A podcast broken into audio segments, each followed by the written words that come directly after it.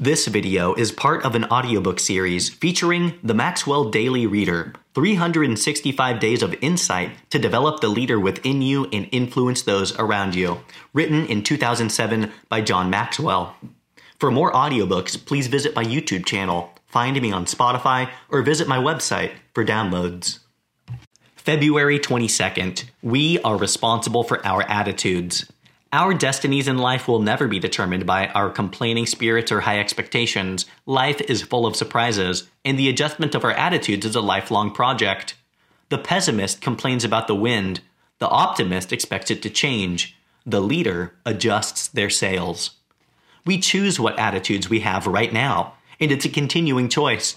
I am amazed at the large number of adults who fail to take responsibility for their attitudes. If they're grumpy and someone asks why, they'll say, "I got up on the wrong side of the bed." When failure begins to plague their lives, they'll say, "I was born on the wrong side of the tracks." When life begins to flatten out and others in the family are still climbing, they'll say, "Well, I was in the wrong birth order in my family." When their marriages fail, they believe they married the wrong person. When someone else gets a promotion they wanted, it's because they were in the wrong place at the wrong time. Do you notice something? They are blaming everyone else for their problems.